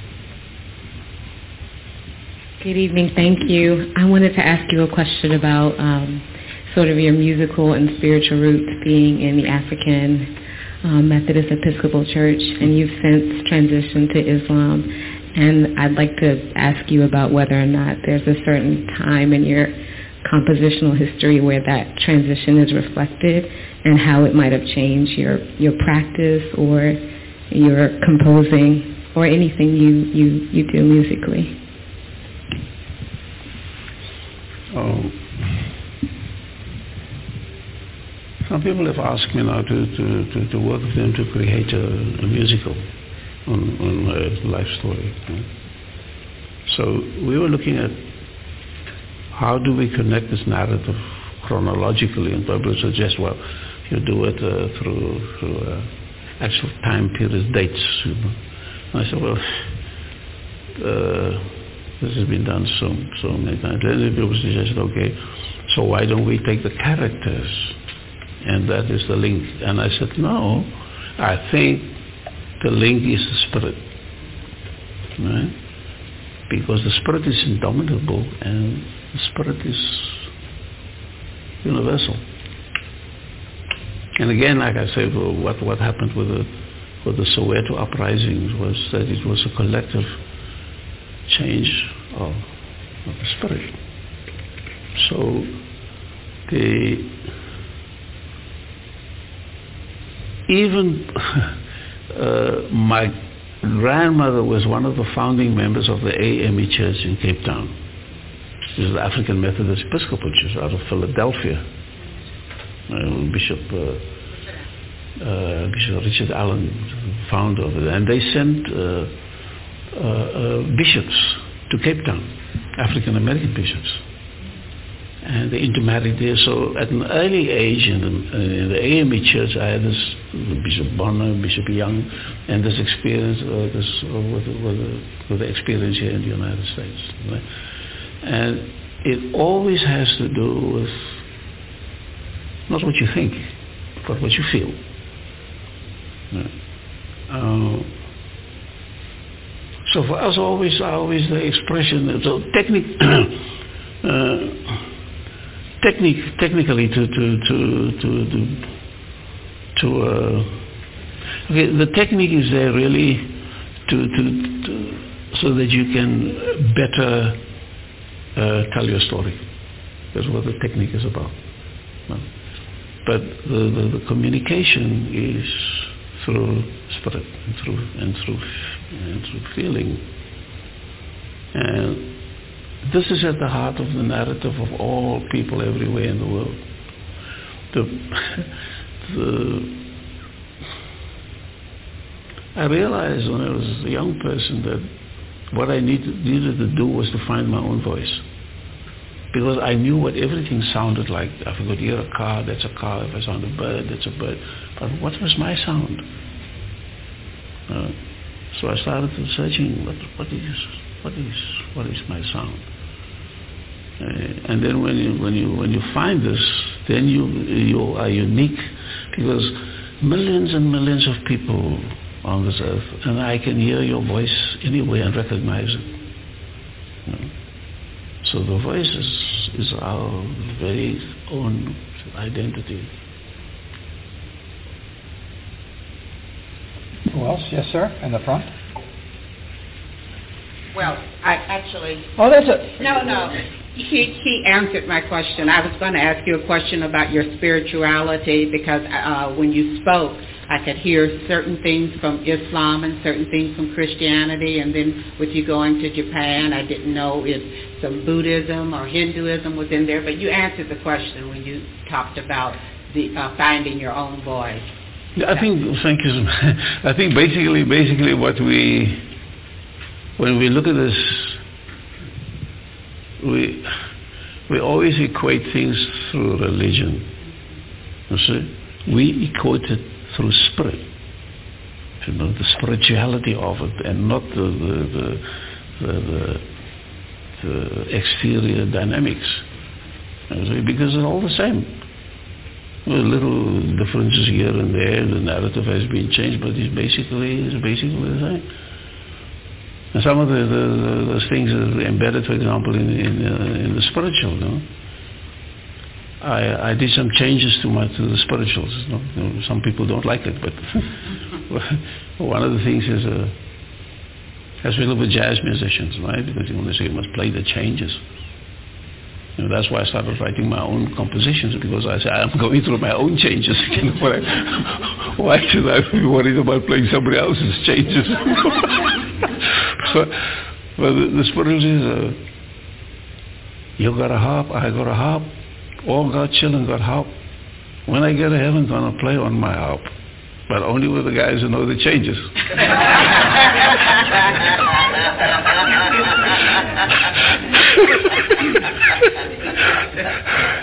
That, that makes sense. so like, you know, we, we, we don't we don't perceive religions or, or nations or tribes or colors. The, the, the, what we have been given is the spirit within us, hopefully. right in front. Thank you. Uh, for me, uh, Gil Scott Heron in the early 70s was an important voice to bring me some awareness to South Africa. Did you get a chance to ever meet him and collaborate with him since he was somewhat crossover? Who was that? Gil Scott Heron. Ah, no, I remember with Gil Scott, we, we had been planning to do, when is it, the Johannesburg, what's it, the, Cape Town. What's it called? Yeah. That song. Yeah, we had we thought about uh, about doing collaboration with it. Never, you never cut. Uh, great musician. We did had a lot to open the awareness of people with that song. What was it called? Johannesburg. Johannesburg. Yeah. Exactly. Yeah. So there were there were many musicians around at the time, and some of them didn't didn't uh, get get the, the, the, the, exposure, but who were involved in in supporting in supporting the struggle.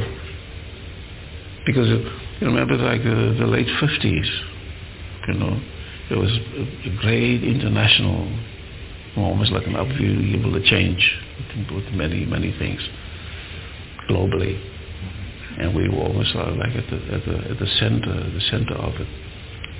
You know, with the beginning of the, the liberation of, uh, of Africa. And many, many things, many things have changed. So we as young people at that time, as musicians, we we involved in this change and certainly living in, living in South Africa, living in the township, you see. Uh, I mean, we read everything. You know, from Shakespeare's sonnets to to Russian poets, to things fall apart from Achebe, read to Bhagavad Gita. It was an opening. I guess maybe the more the more you impress people, the more they want to go out. so yeah. I assume you keep up with what's happening in the world. Yeah. Do you look at the news? Sure. Do you think things are coming together or falling apart? It's the same. it's only perception. You know, whether it's falling apart or whether, whether But what is your perception? There's no past, there's no future. there's now. So most of it, most of the, the conflicts that we see are things from the past. Hmm. I think, the, and so for me, the, this concept of, playing jazz music, um, okay, let me put it this way. I, I work with symphony orchestras and philharmonic orchestras. Then uh, 90 musicians, I say, anybody want to take a solo? No. Why? You're afraid. What are you afraid of? You're afraid you will make a mistake. But uh, jazz music is, the, the concept is the concept of entrepreneurship. Because if you go and look for a job, you want to know how much you get paid, you want to know you get insurance, you, you want uh, stability. But the person that you're going to work for was somebody who took the last hundred bucks and took a chance. So the this principle of entrepreneurship is within this concept of, of the now improvising. Right? Um, so this is something that we can create and we're talking to people in government and say, well, how do we address this issue of, of, of young people every year being thrown out into the job market with pieces of paper and no job? Concept of in, in entrepreneurship. And, and the question is having the fear. See? Because the devil threatens us with poverty. And then you always have that you whisper. You always have your whisper. you can't do it. Indeed. But jazz music says to you, be fearless. Who else has a question? Right there. Here, if you want to uh, hand the microphone back. Oh, okay. Thank you. A number of years ago, I had an opportunity to sit in a similar kind of situation for, with the Library of Congress, and there was an interview with Dafnis Prieto. And uh, he's, a he's a Cuban drummer. Yeah, Dafnis Prieto, the Cuban drummer. Yeah. And I was when I was there, I was struck by his comment that he regretted in some way living in New York because he was separated from the place of being where his Cuban roots were. And I'm wondering for you if you still have access in an authentic way to reconnect with your place where you came from originally, um, and how does place change what it is that you're creating? You mean where I am in South Africa, for example? If you have a- access to go back to South Africa, if there's an evolution that's coming, something new that's coming out, Dafnis, I believe, was suggesting that there were new ideas that were in Cuba that he was not really able to access because in New York he was being asked to play kind of traditional styles and couldn't really uh, be branching out too much. Yeah, as uh, I said before, in South Africa we have nine different nations. You know. I'm fortunate that I lived in all of them, and we still access all of them. Uh, I can't speak all the all the languages, but we understand that. Uh, so through the, but through the music we have created a synergy, and this is what we're working on. We have a project called Ancient Tradition, New Relevance and we we acquired a farm in the northern Cape which is called the Green Kalahari. We have 800 hectares, so seven kilometers by seven kilometers by five kilometers. We have sweet underground water system, which is a come from a very unique underwater delta that runs under the farm. We have about 150 springbok. We have ostriches. And, everything grows there. The, we in the heart of solar power that is being developed. We're in the heart of wind power that's being developed. We've just uh, created a, a, relationship with a, a, project called SKA. This is the Square Kilometer Array, the, the radio telescope that looks into the universe. It's one hour's drive from the farm. They should set this up. Okay? Last year we we graduated about 170 young astrophysicists. Okay? And about three hours up from, from, from the farm, we're at the border of Namibia and, uh, and Botswana. There's the last remaining group of Bushman people who still speak the language. Speak the language. So we, we've been working with them for years because they they they can transmit this uh, this information. They're helping us with uh, with uh, with plants, understanding the animals. The, they have something called a hoodia, which we know when we grow up. You know, it's a little root that you eat and it, it cuts off the hunger center, so you can go without eating for days.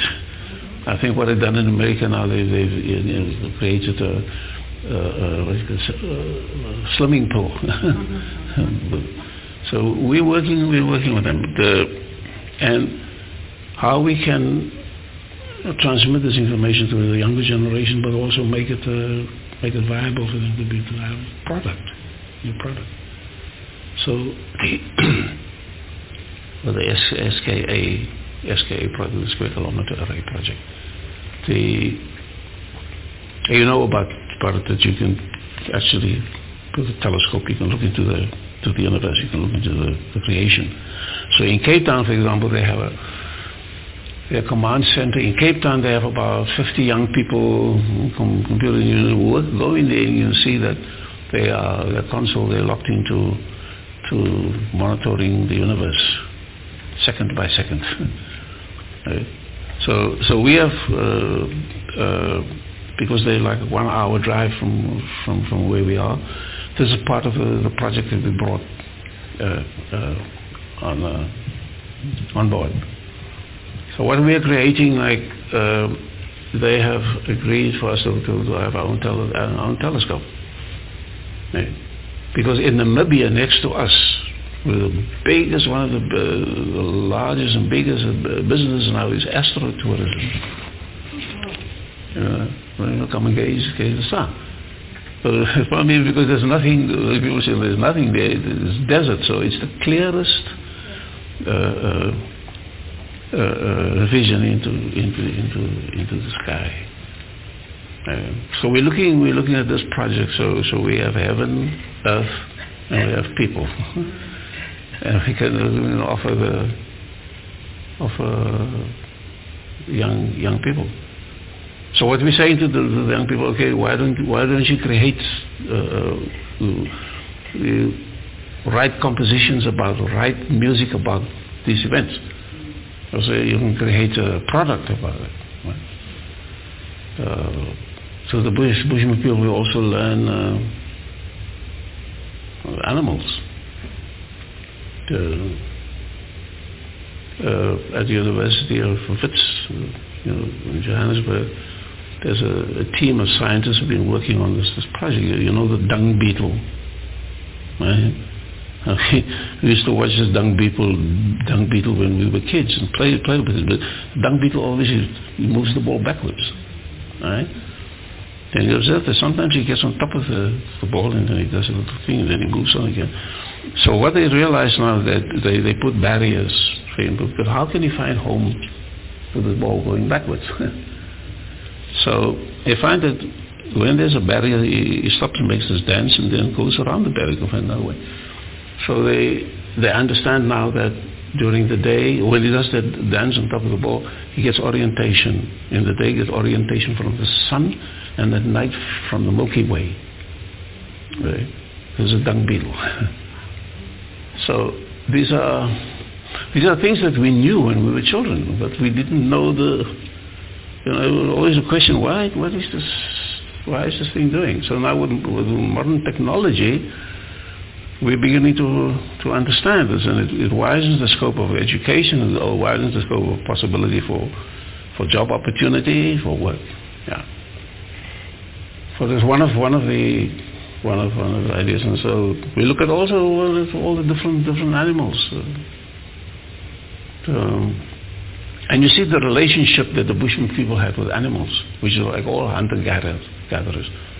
And if if you if you see them hunting, you know, hunting a, a deer, and and the process of when when the animal dies you know, speaking speaking to the animal and thanking him for, for giving his life, you know, for sacrificing his life.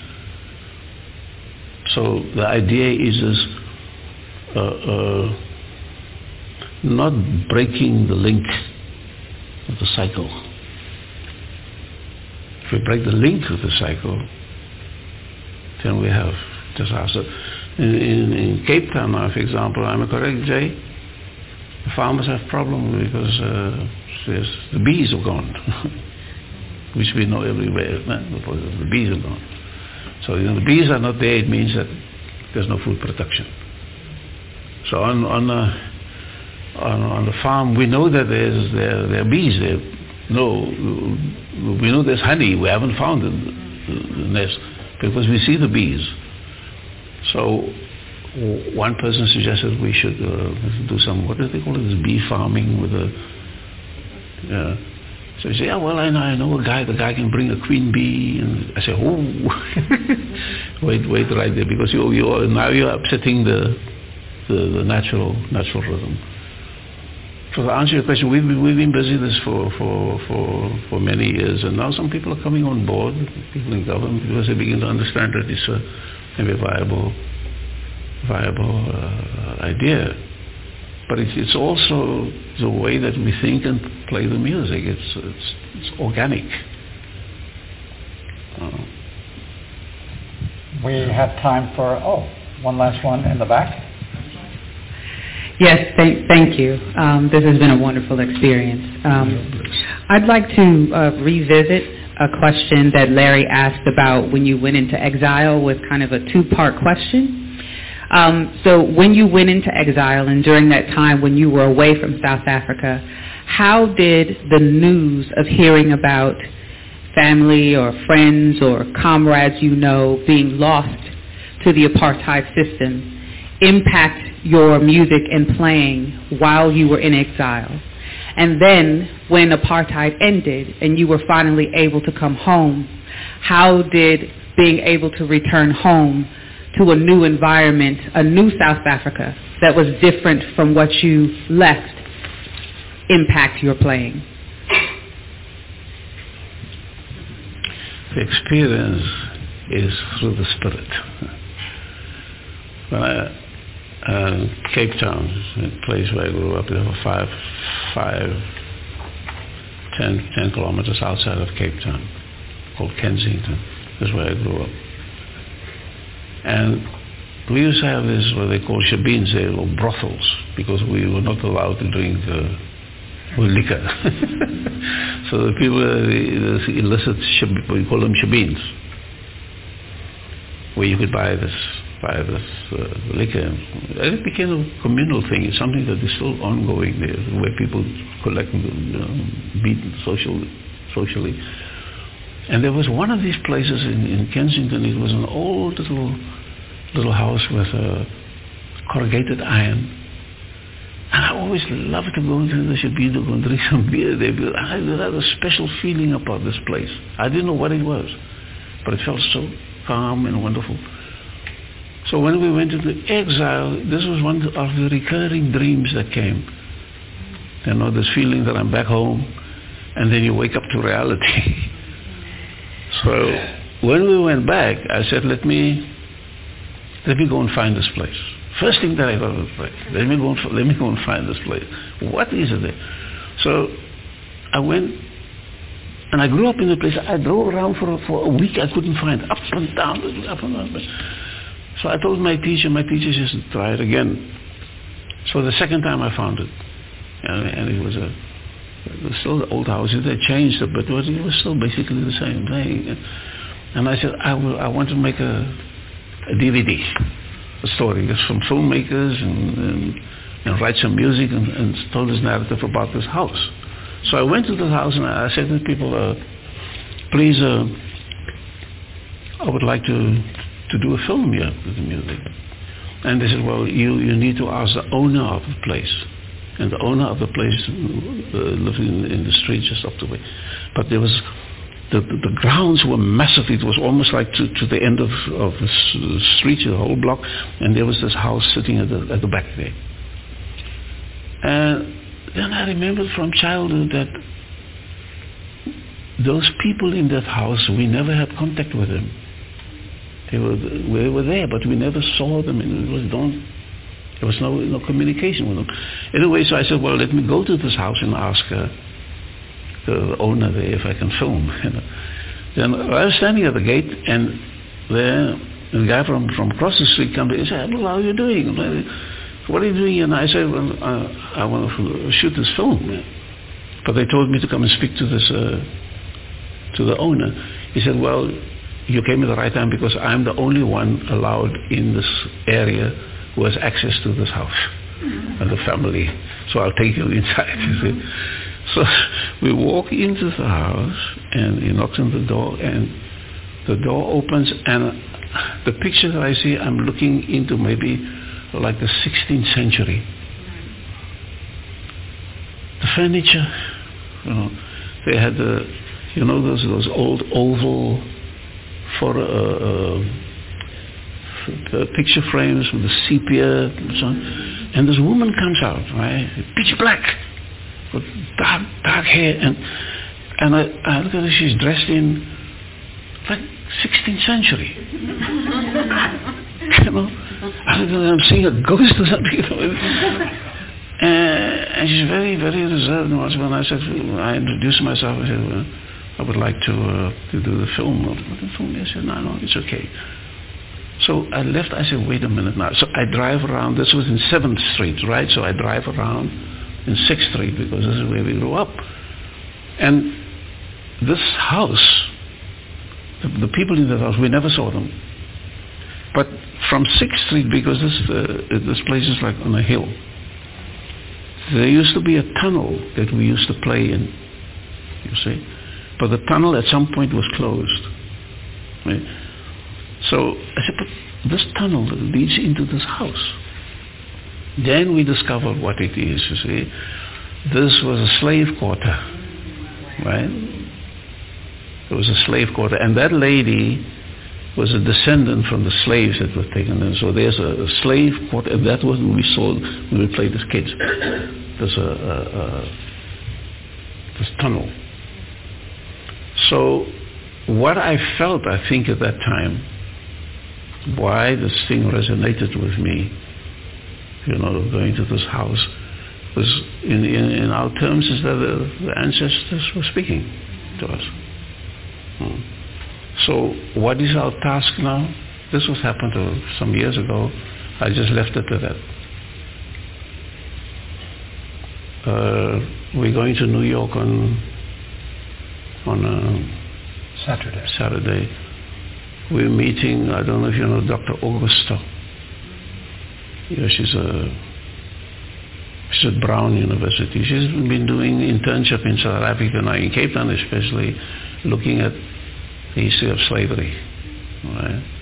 So she's actually gone to Cape Town to where these uh, slave quarters were and uh, this uh, trying to to to research it. So we're working with her to, together. So to answer your question, you say being in exile and coming back. Again, it has it has some ways nothing to do with people. You see, we are just conduit for something that takes us there and what we are supposed to do. Right? I think what what we need to do is just accept our destiny, and and through and through uh, through the music, hopefully we can we can tell this narrative of the self, okay? narrative of the self, and the narrative of of the history of of the planet. When we speak about, about Admiral Zheng He, uh, 14th century uh, uh, explorer with 300 ships.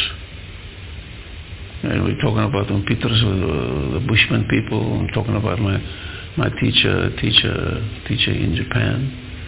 And and being here, for example, today Jay and myself spent four hours with uh, with him, just looking at these documents you know, the music that these, these people have written. And we are fortunate that we, we know some of them, Mingus and Eric Dolphy, uh, Ornette,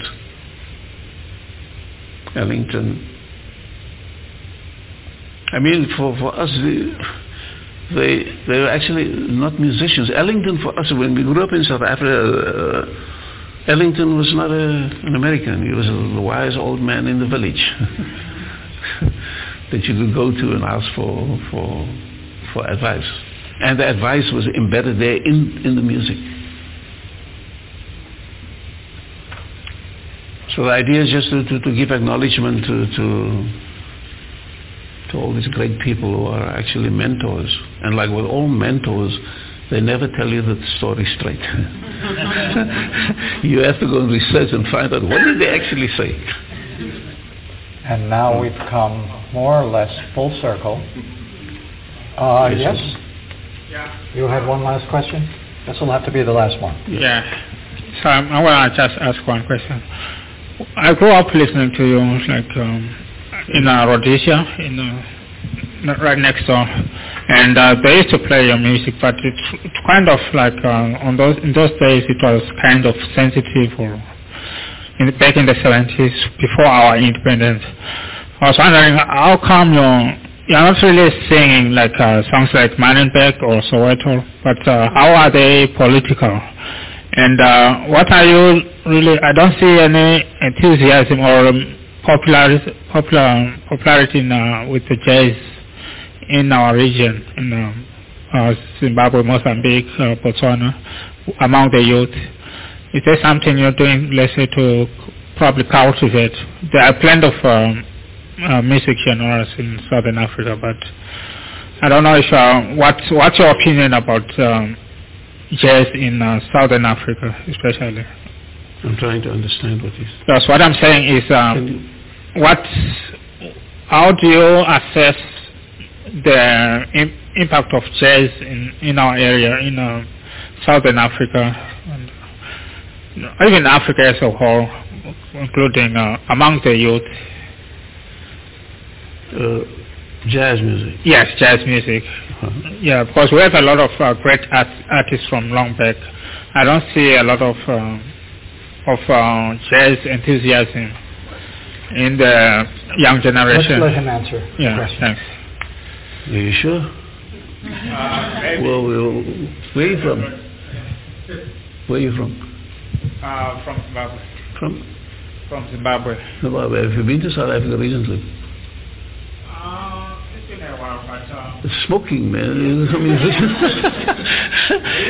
you know, South, South Africa has the biggest jazz audience in the world.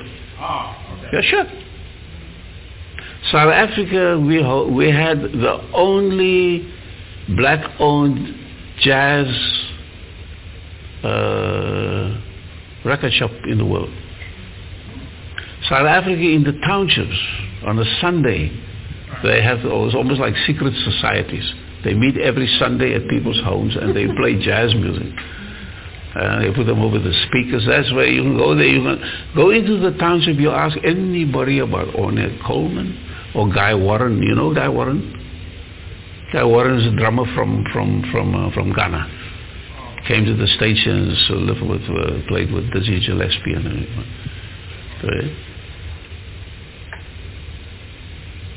Right now, right now in South Africa, there's a wealth of young musicians who are playing jazz, and also uh, we, we've just created a, uh, uh, uh, started creating a jazz, uh, like a, a, little jazz club. All over South Africa, every weekend in the townships, they have what they call jazz clubs. Every township in South Africa. And people get together at people's homes and then they play the speakers, the speaker, and they have a little, little taste of that. But it, this is where all the jazz music. Yeah. I was also asking about the other countries like Mozambique. Yes, yes. About? I mean, I was also asking about the other countries in the region, like uh, Mozambique and uh, you know the Skito Kaloi in, in Mozambique. Some of the. I wrote I wrote a song called Zimbabwe. Yeah, yeah, no. I wrote a song called Mozambique. I wrote a song called Namibia. I wrote a song called Botswana. no. So we, we thank you for that question. We thank everyone for coming tonight. And this, it occurs to me that we've come full circle. We started out by talking about how you can learn about music from talking with the masters. And this is a perfect example tonight. Please help me thank Abdullah Ibrahim.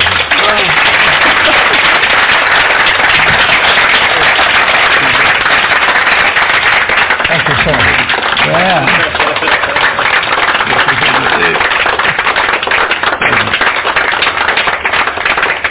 Thank you.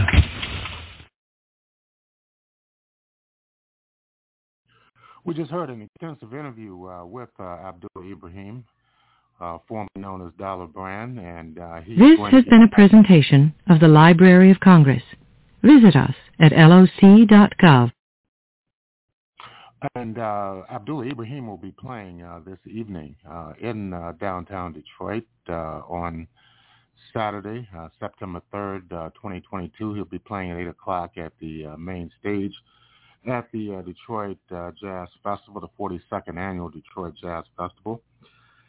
And uh, we'd like to uh, thank all of our listeners for tuning in uh, to uh, the Pan-African Journal worldwide uh, radio broadcast. If you'd like to have access uh, to this program, just go to our website at the Pan-African Radio Network. That's at blogtalkradio.com forward slash Pan-African Journal. That's blogtalkradio.com forward slash Pan-African Journal. If you'd like to read the Pan-African Newswire, so you can stay abreast of some of the most pressing and burning issues of the day. Just go to our website at panafricannews.blogspot.com. That's panafricannews.blogspot.com. We'll be closing out uh, with the music of the legendary Abbey Lincoln from the album entitled uh, Straight Ahead. Uh, this is Abayomi Azikiwe signing off and have a beautiful week.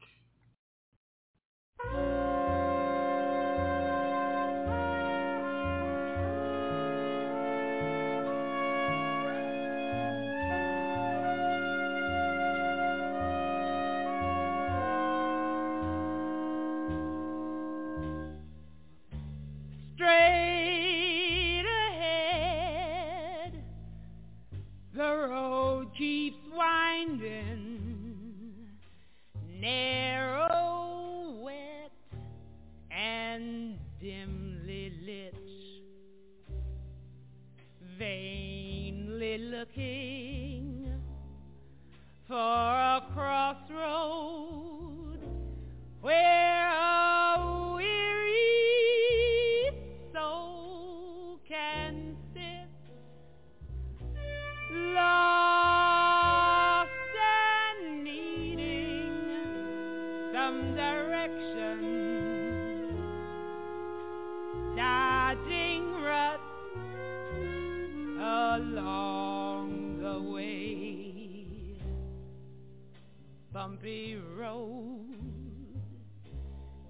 confuse a body, lead a trusting soul astray.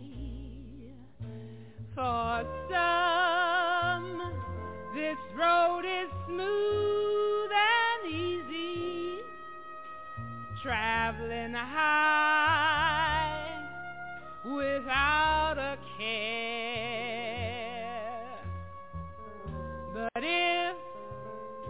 you got to use the back road, straight ahead can lead nowhere. On this road, you got a problem getting where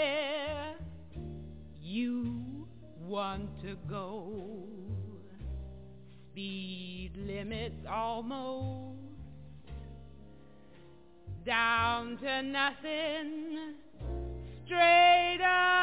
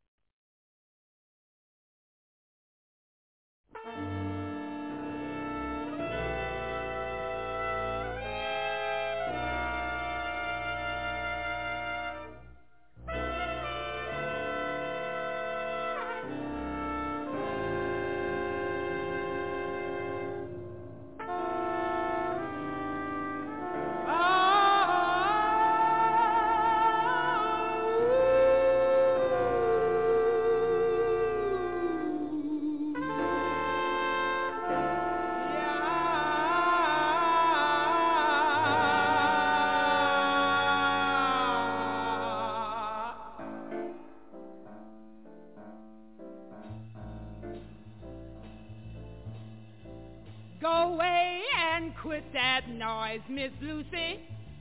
Put that music book away. What's the use to keep on trying if you practice till you're gray? You can't start no notes of flying like the ones that rant and ring from the kitchen to the big woods when Melinda sings. Easy enough for folks to holler, looking at the lines and dots there ain't no one can sense it and the tune comes in in spots. But for real melodic music that just strikes your heart and clings, just just stand and listen with me when Melinda sings. Oh, it's sweeter than the music of an educated band, and it's dearer than the battle songs of triumph in the land.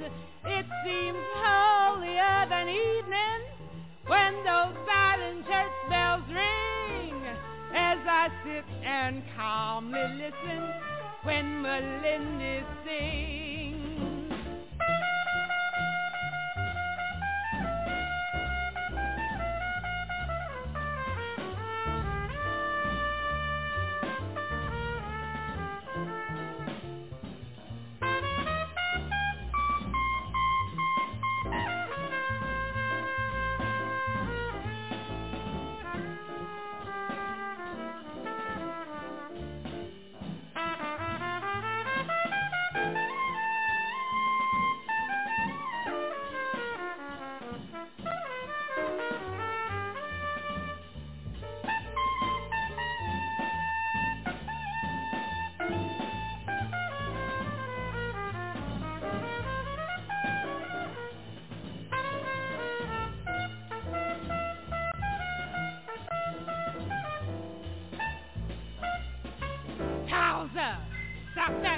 Barking, hear me?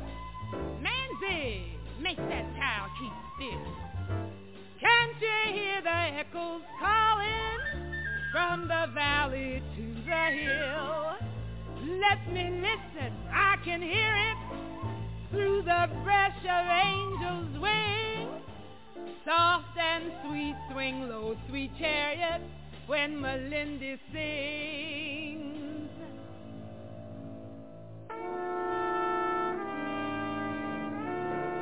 对呀。